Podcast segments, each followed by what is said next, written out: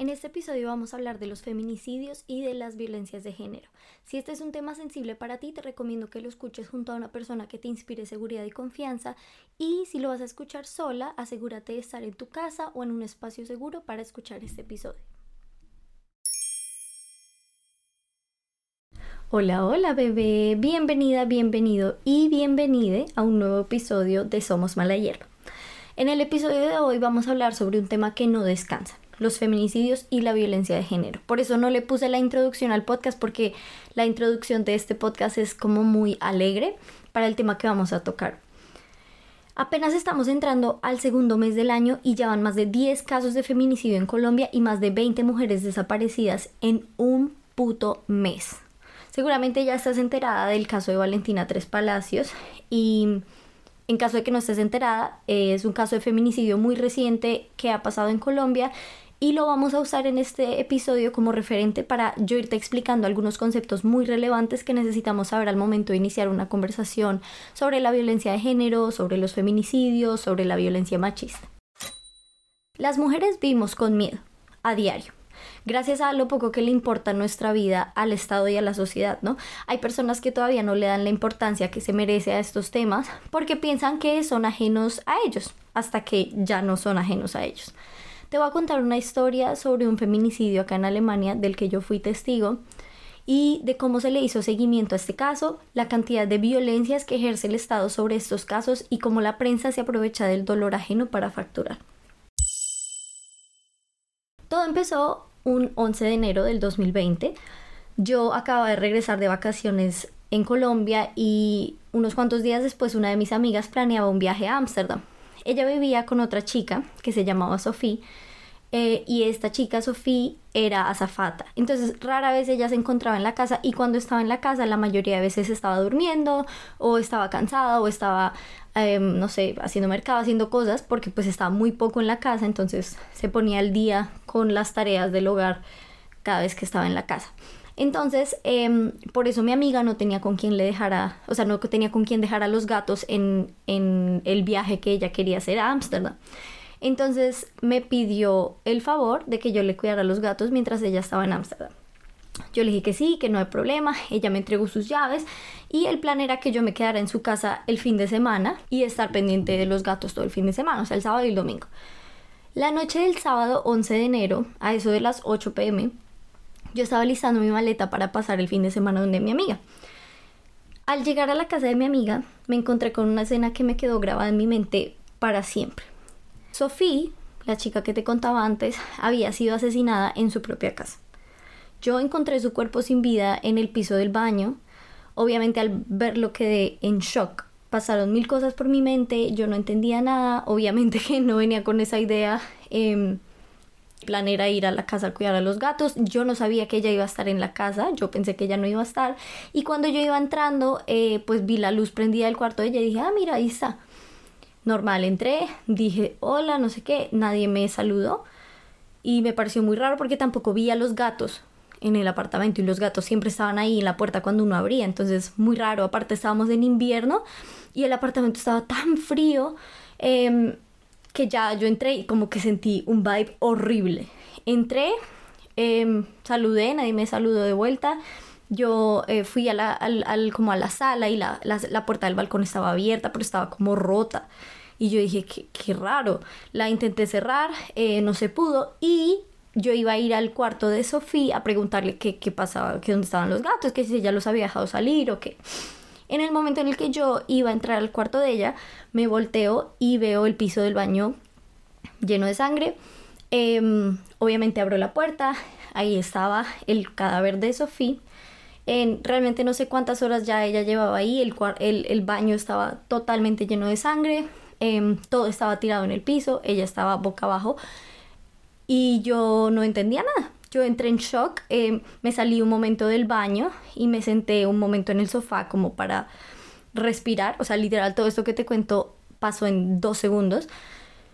Y cuando me paré, volví a verla y me quedé observándola para ver si veía que respiraba o algo así. Obviamente no.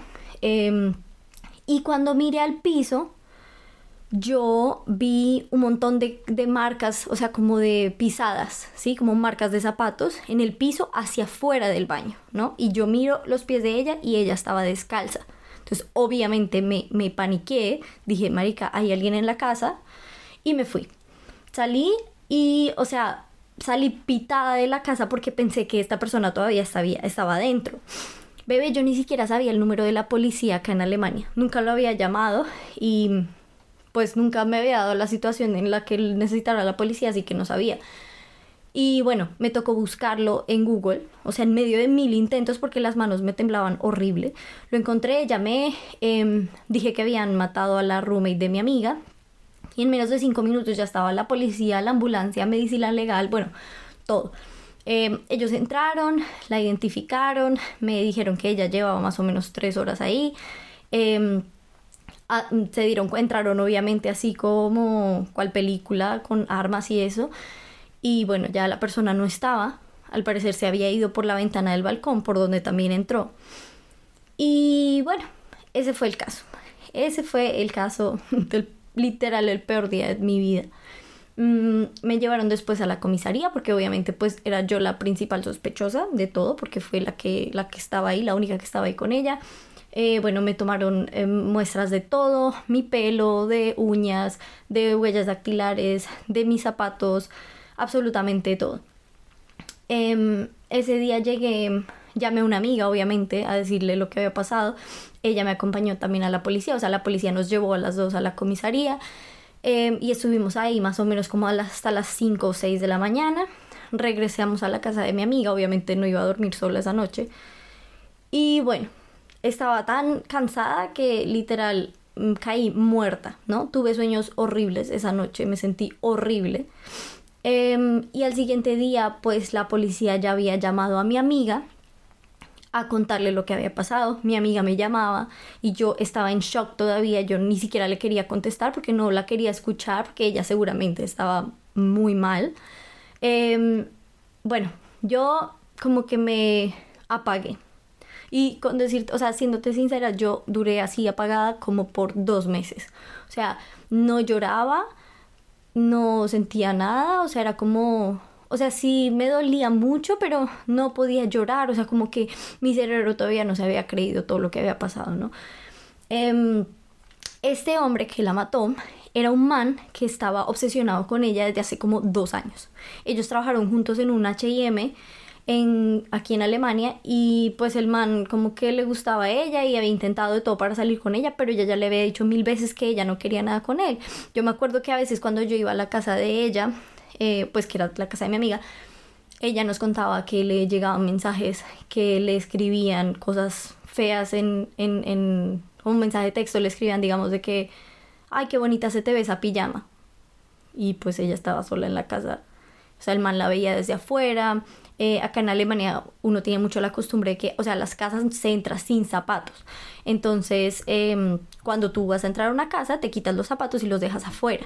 Y a ella le pasaba mucho que se robaban los zapatos de ella enfrente de la puerta de mi amiga. También eh, en la casa de la mamá de Sofía ella dejaba sus zapatos ahí afuera y cuando salía ya no estaban, a la mamá le rayaban el carro, bueno, un stalking horrible, o sea, el man literal la stalkeó casi por dos años. Em, le mandaba mensajes, le hacía llamadas anónimas, ella estaba muy asustada, ella ya había puesto una denuncia, pero la policía no hizo nada porque pues era una denuncia anónima, o sea, a un anónimo, o sea, nadie sabía quién era, ella no sabía quién era él, o sea, ella no sabía que él era el que hacía todo eso. Y bueno, el caso fue que la policía seguro fue un par de veces, medio monitoreó la zona y eso, pero nunca dieron con él hasta que eso pasó. El hombre, el feminicida, em, él se entregó justo después de que él la, mató, él se fue y manejó hasta la ciudad de donde él era y se entregó ahí en la policía al mismo al siguiente día. O sea, yo creo que si el man no se hubiera entregado, nunca habrían sabido quién fue. Porque nunca nadie, ninguno de nosotros que éramos conocidos o amigos de Sofía, nos habríamos dado cuenta que era el man. O sea, el man era un tipo súper bla, o sea, era como un man de esos que tú ves y mm, luego no te acuerdas de su cara. Súper, pasaba súper desapercibido. Em, bueno, el, el caso. Después, unos meses después, nos llamaron a testificar a mi amiga y a mí. Fuimos al, al, juzgado con el juez, todo, y fue una experiencia muy fea porque literal como que la justicia no tiene para nada de tacto y para nada de... O sea, literal les vale verga la salud mental de tanto de la familia de la víctima como las personas que estaban involucradas, como mi amiga y yo. Eh, yo me tuve que sentar ahí en medio del juzgado y ellos me mostraron fotos eh, de todo el apartamento, de el cadáver de ella, de cómo ellos lo encontraron, como yo lo vi también. O sea, para mí ya era suficientemente difícil ver esa imagen en mi cara todos los días y eh, en mi cabeza y ellos me la ponen así, ¿no? Ni siquiera me preguntaron nada, o sea, X. Preguntaron, bueno, los abogados, unos hijos de putas también, todo, o sea, la gente piensa que en Europa no pasa eso, muchas personas en Latinoamérica son como, no, no, es que esto solo pasa en Colombia o eso solo pasa acá en Latinoamérica. Y no es cierto, eso pasa en todo lado, el, el, el sistema está jodido en todo lado, en todo el mundo le valemos verga a todos, o sea, literal nuestra vida vale tres y a nadie le importa. Eh, pero bueno, ese fue un caso de feminicidio aquí en Alemania eso es, o sea, lo que significa un feminicidio, mucha gente no lo entiende porque son como, ay, pero un, porque es un feminicidio y porque no es un homicidio. La razón de que es un feminicidio es porque es una violencia extrema hacia una mujer por el hecho de ser mujer, ¿sí? Un feminicidio es cuando matan a una mujer por ser mujer, es asesinada por su género. ¿Cómo identificamos eso? Bueno, cuando la víctima sufre, por ejemplo, abuso sexual antes de que la maten, cuando sufre amenazas constantes, em, así como Sofía, que la stalkeaban eh, por parte del feminicida previamente a su muerte, em, cuando hubo de pronto otro tipo de violencia involucrada antes del feminicidio, por ejemplo, en una relación violenta y el man le pegaba a la mujer, ¿no? Y luego la mató. Entonces, así es que se, o sea, para abreviártelo un poco, un feminicidio es cuando el atentado contra la víctima se da por una situación de desigualdad como también de desigualdad de poder entre el feminicida y la víctima, ¿no? Entonces, obviamente, los feminicidas son hombres y las víctimas son mujeres o personas trans, mujeres trans, hombres trans. Y bueno, lo cual, por ejemplo, no es el caso de un hombre al que lo matan en un atraco, ¿no? O en una pelea callejera de hombres, porque ahí no hay enfoque de género. A este hombre lo mataron por ser, no lo mataron por ser hombre, sino que lo mataron por robarlo o por la pelea o, bueno, lo que sea, que tampoco justifica eh, que maten a una persona por esas razones, pero este es un caso en donde el género no tiene absolutamente ninguna importancia. Por eso es tan importante el manejo del lenguaje, en especial en los medios, porque con un mal uso del lenguaje se empieza como a naturalizar la violencia y se empieza a ejercer violencia simbólica sobre las víctimas y también resulta muy revictimizante. ¿Qué es revictimizar? Bueno, revictimizar es la respuesta del sistema a la víctima, ¿sí? Esto hace que una mujer, la víctima, em, o bueno, su familia, si, si fue un feminicidio, su familia, la familia que está presente en el juzgado, reviva una y otra vez la situación traumática, ¿sí? Vuelva a asumir el papel de víctima y esta vez no solamente se es víctima de un delito, sino también de la incomprensión del sistema. Por eso se llama revictimización, porque no es solo víctima de lo que le pasó, sino que también es víctima de la violencia que el sistema ejerce sobre ella. También es una forma de humillar, culpar, invalidar a la víctima, ¿no? Eh, un claro ejemplo de revictimización es, por ejemplo, preguntarle a la víctima, qué tenía puesto, por qué estaba de fiesta, por qué no, no denunció antes, em, no sé, cuestionarle por qué estaba a esas horas en la calle, por qué estaba caminando sola, bueno, todo. Al pasar de los meses yo me veía los titulares de los periódicos, o sea, esto fue un proceso que pasó mucho, o sea, eso pasó en enero, la audiencia fue en julio, que también fue una mierda porque aparte en las audiencias estaba el feminicida de ella y lo teníamos que ver enfrente nuestro, em, literal a menos de dos o tres metros de distancia, que también era horriblemente traumante.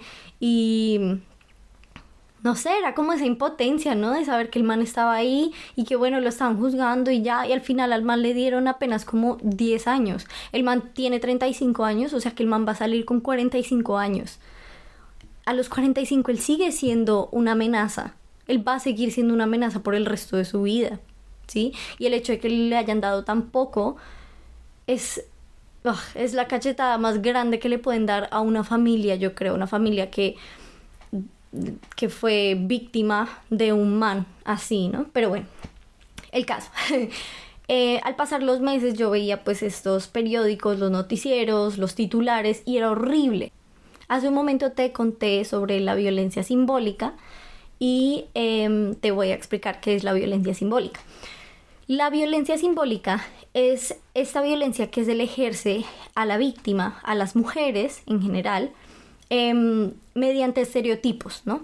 estereotipos de género y son los mensajes que van transmitiendo, eh, digamos, en la televisión, en los periódicos, en todo lado. O sea, cuando un caso de violencia se conoce, el sistema judicial, los medios y la sociedad empieza a ejercer violencia simbólica, o más bien continúa ejerciendo violencia simbólica em, hacia la víctima y hacia todas las mujeres. ¿Cómo se ve esa violencia simbólica? Pues son mensajes que van reproduciendo la desigualdad y la dominación y discriminación a las mujeres, ¿no? Es una forma de naturalizar la subordinación de la mujer en la sociedad. Por eso la violencia simbólica, por ejemplo, se manifiesta en, o sea, en casi todos los aspectos de la vida cotidiana. Por ejemplo, en los chistes machistas, en el control financiero en una relación, por ejemplo, si eh, el hombre le controla el dinero a la mujer, Em, los micromachismos, la publicidad machista, por ejemplo, la sexualización de las mujeres en las revistas, en, el en la televisión, en fin, todas estas conductas que ya las tenemos tan normalizadas, pero que realmente lo que hacen es empeorar y profundizar esta violencia de género, esta desigualdad de género que existe en la sociedad en la que vivimos. El típico lo mató, él la mató por, por ataque de celos. O, hace poco leí una noticia de una mujer que fue asesinada por su esposo por no lavar la losa, por no lavar la losa. Y esto se intensifica, esta violencia se intensifica mucho tan pronto un caso de feminicidio se vuelve, entre comillas, viral, ¿no? Como por ejemplo el caso de Valentina, que empiezan con...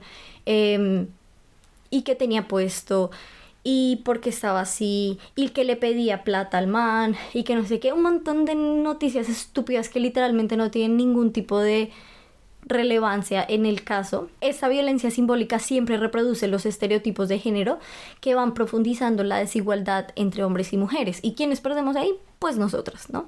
Eso también reproduce los discursos como el de la mala víctima, entre comillas, porque los medios están empeñados en rebuscar en la vida de la víctima para demostrar prácticamente demostrar que, ella se lo estaba buscando, ¿no? Por ejemplo, en el caso de Valentina, em, empezaron a, publicar de a qué se dedicaba, que si le pedía plata al man, que si tenía otros novios, que si le gustaba la rumba, y todo esto se hace con el fin de culparla por su propia muerte prácticamente.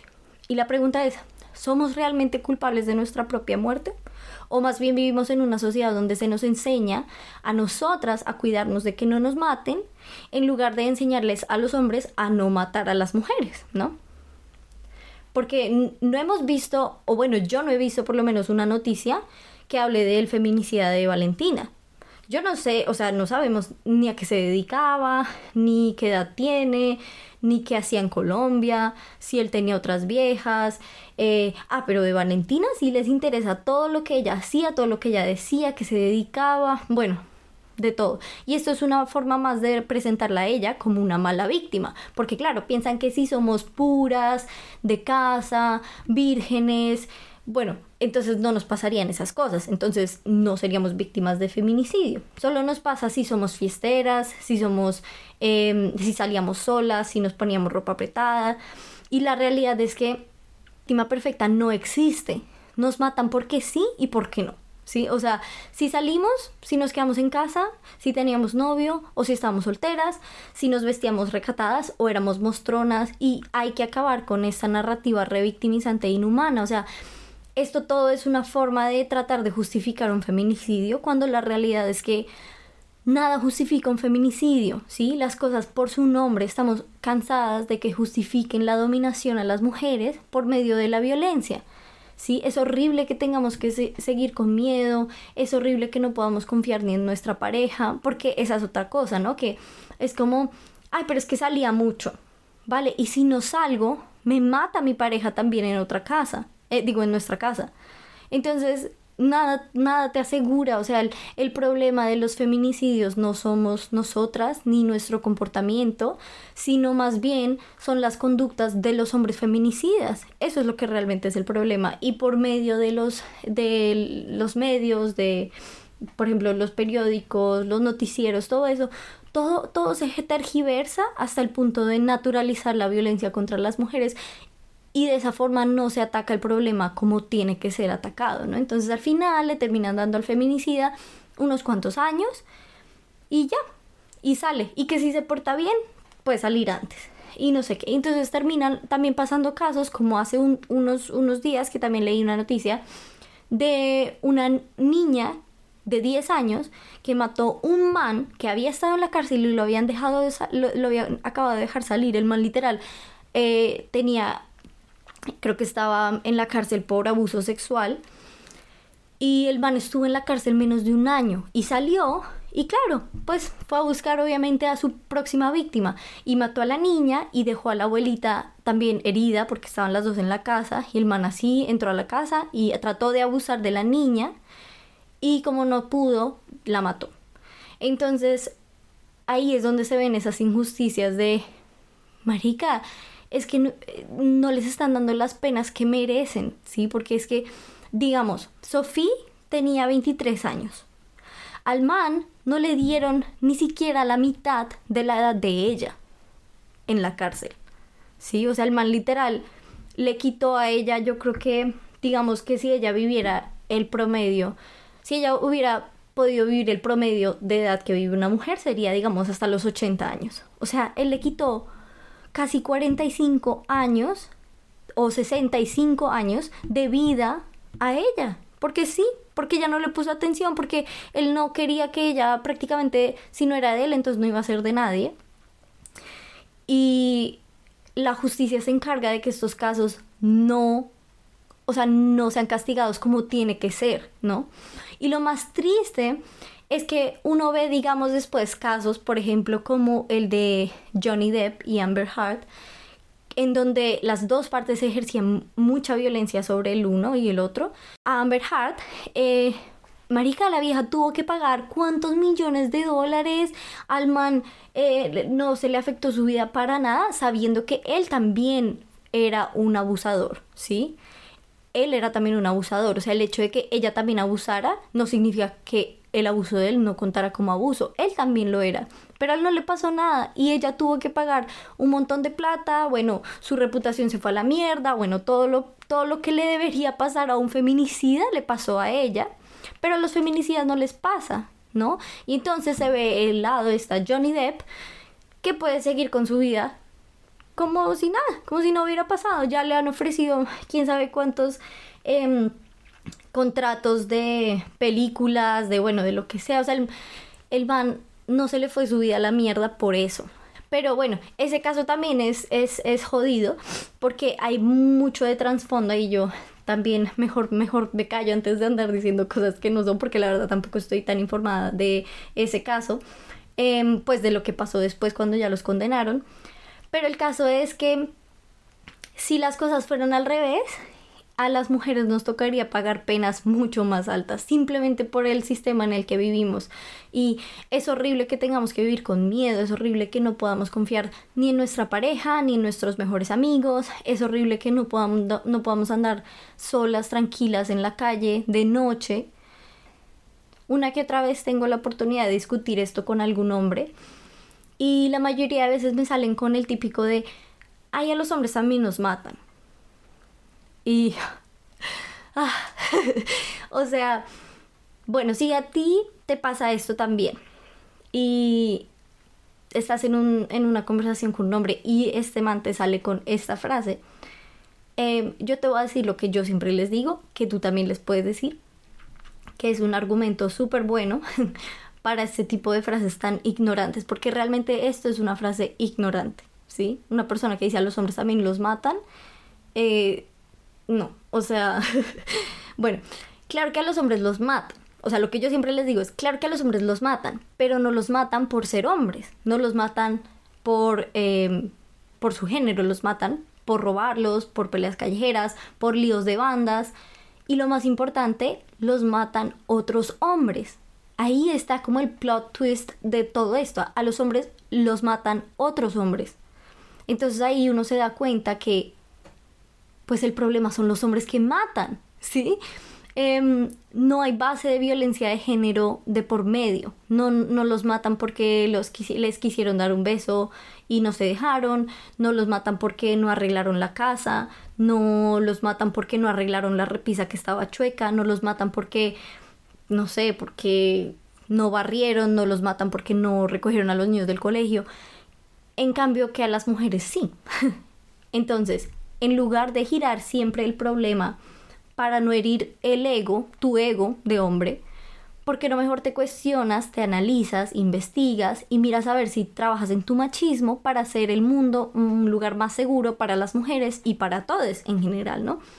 Es muy fácil hablar desde una perspectiva pasiva de una persona que nunca ha vivido la violencia a la que nos exponemos las mujeres todos los días, diariamente 24/7, entonces mejor intenta darnos la palabra, ¿sí? Deja que nos expresemos, que nos quejemos, que compartamos las cosas horribles que hemos tenido que vivir y abre como un canal de escucha, ¿sí? Yo ahora me pongo a pensar y casi siempre que un man dice, es que no todos los hombres, es como cuando le pica la incomodidad, ¿sí me entiendes? Se sienten atacados, ¡pum!, de una en lugar de pensar, bueno, pues esta vieja está diciendo esto porque le ha pasado. Yo estoy diciendo esto porque mi ego no me quiere aceptar que tal vez tengo machismo también en mí, ¿no? Y yo sé que debe ser incómodo aceptar, decir, ok, soy un hombre machista, pero es mucho mejor que se acepte a tener que responder con una pendejada de estas y decir, em, es que no todos los hombres, es que no todos los hombres son iguales, no importa si todos los hombres son iguales o no. O sea, no importa que no todos los hombres maten, pero con que haya un hombre que mate, ya es suficiente razón para que nosotras peleemos, para que nosotras tengamos miedo, para que nosotras hablemos de nuestras experiencias, ¿sí me entiendes? Es muy fácil hablar desde esa perspectiva si no te ha pasado, a abrirle el canal de voz a una mujer que sí quiere expresar sus experiencias que sí le han pasado, ¿no?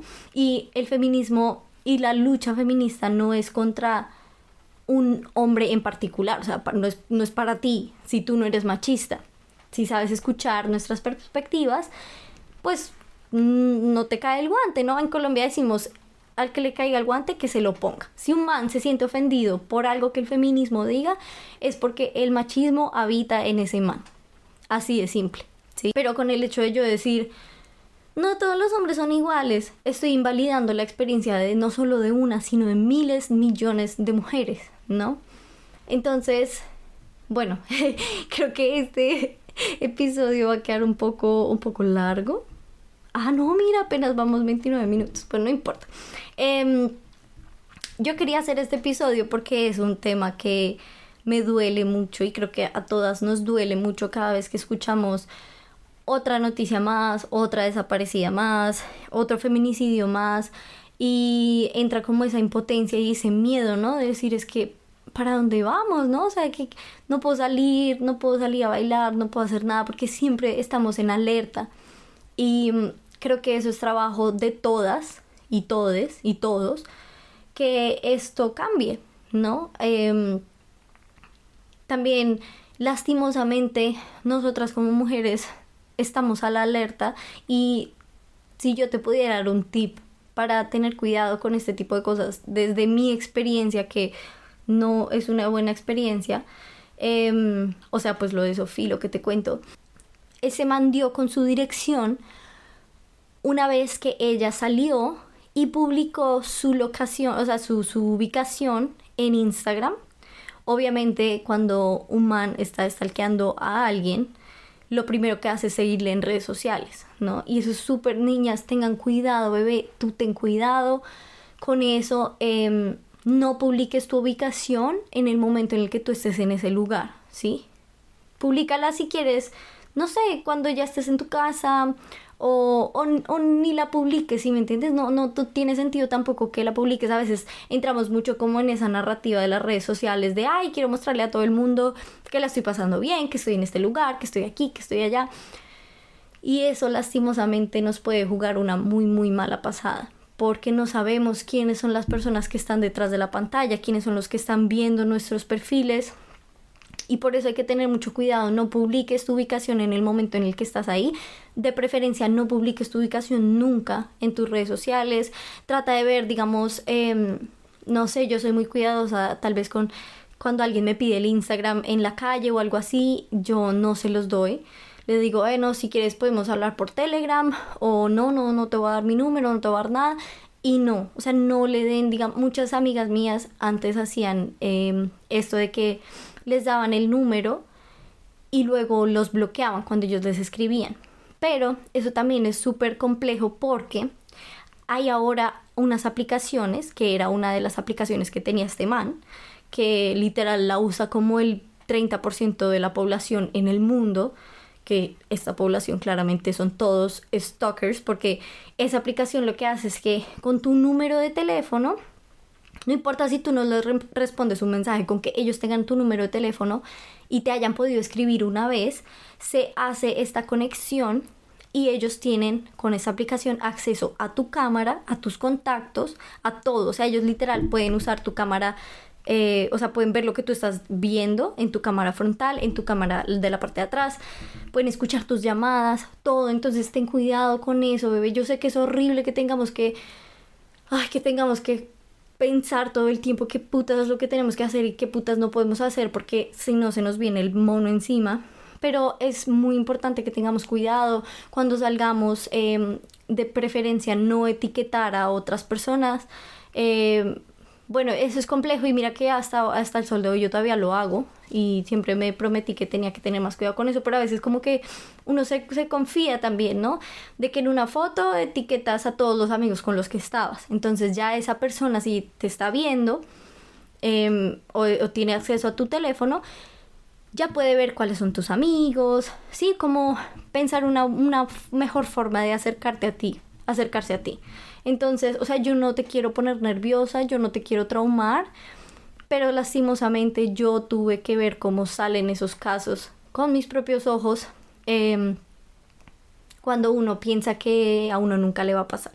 Sí, acá pasa mucho que las mujeres aquí, em, precisamente porque como los feminicidios no son tan seguidos, sí pasa mucho, porque hay mucha gente que cree que aquí no, pero sí, acá también pasan, no sé, solo que en menos cantidad, por ejemplo, 10 feminicidios al mes, ¿sí? O 5 feminicidios al mes, pero igual son feminicidios, ¿no? A diferencia, digamos, en Latinoamérica que hay países en donde son 10 feminicidios por día o 10 feminicidios por semana. Pero igual aquí también pasa, entonces muchas veces pasa aquí que pues las mujeres piensan que no les va a pasar a ellas y entonces eh, sin querer comparten mucha información en redes sociales o le dan el número a las personas que se los piden y tal. Y luego pasan cosas horribles. Em, con esto que te estoy diciendo, no estoy para nada estoy insinuando que sea culpa nuestra por poner información en redes, ¿no? Para nada. Solo que te estoy diciendo que es mejor cuando no lo hacemos porque es una forma más de podernos sentir, aunque sea un poquitico más seguras. ¿Sí? Yo no te quiero traumar, no te quiero, no, en serio que no, bebé, mi intención no es esa, pero, pero ten cuidado, ten cuidado con lo que publicas, ten cuidado con a quién le das tu número, ten cuidado em, en general con todo lo que tiene que ver con tu teléfono, porque hoy en día pues nuestro teléfono es como nuestra herramienta número uno, ¿no? Una persona que tenga acceso a tu teléfono tiene acceso a ti, entonces, ten mucho cuidado. También, una cosa que yo hago también por seguridad es eh, tapar la cámara de la, de la, del portátil. eh, solo la quito cuando estoy, digamos, en una videollamada o algo así y luego ponerla siempre, em, porque lastimosamente la tecnología a veces nos juega en contra y hay muchas formas de eh, hackear lo que sea nuestros dispositivos y hay que tener mucho cuidado con eso, ¿vale? Bueno, ya llegamos al fin de nuestro episodio. Espero que no te, no te haya traumado, em, solamente que siento que a veces estas perspectivas nos sirven mucho para abrir los ojos, nos sirven mucho para, mm, para, mm, no sé, para sentirnos, aunque sea un poquito más seguras, por lo menos de que tomamos las precauciones.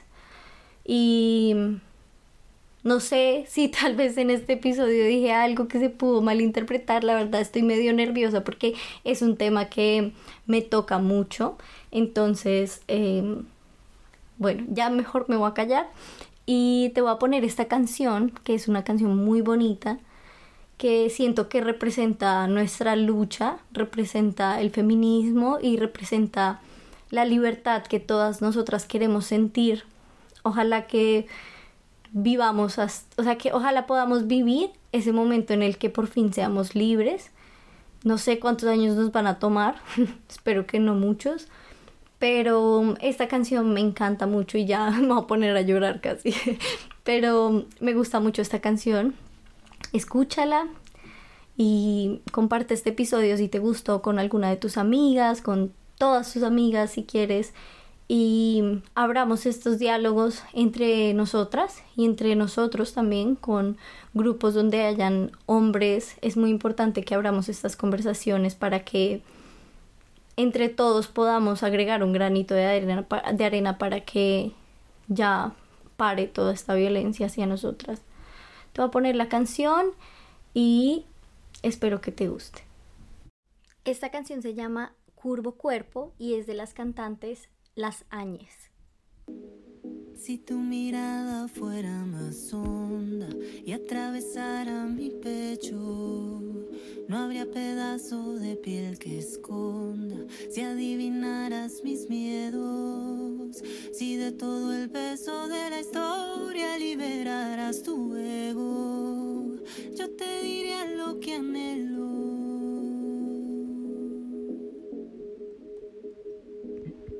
Si preguntaras qué planes tengo y no los dieras por hecho, si no sintieras que tú me alzas, sino que andamos al tiempo, si mis talentos los mencionaras omitiendo mi aspecto, yo te diría lo que anhelo, que se acabara lucha de ser quien soy en mi curvo cuerpo y que mi petición no sea mucha, que tu cariño sea el más sincero. No quiero